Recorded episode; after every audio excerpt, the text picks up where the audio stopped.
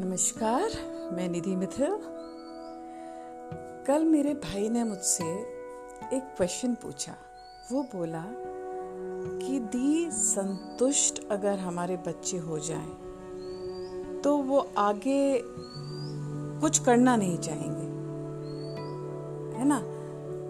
तो मुझे बहुत अच्छा लगा कि चलो, जो मैं बोलती हूँ, उस पर से क्वेश्चंस भी आ रहे हैं लोगों के।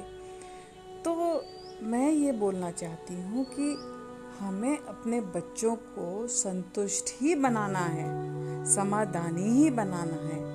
पर हाँ उनको जिज्ञासु भी बनाना है है ना? देखो, संतुष्टि और जिज्ञासु होने में बहुत ज़्यादा फ़र्क होता है।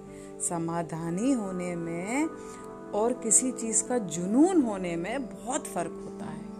हमें उनको जिज्ञासा, हमें उनकी कायम रखनी है।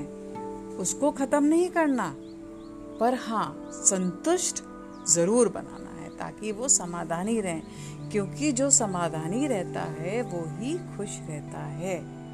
और जो जिज्ञासु रहता है, वो आगे बढ़ता जाता है, ढूँढने के लिए अपने मन के जो भी उसके प्रश्न होते हैं।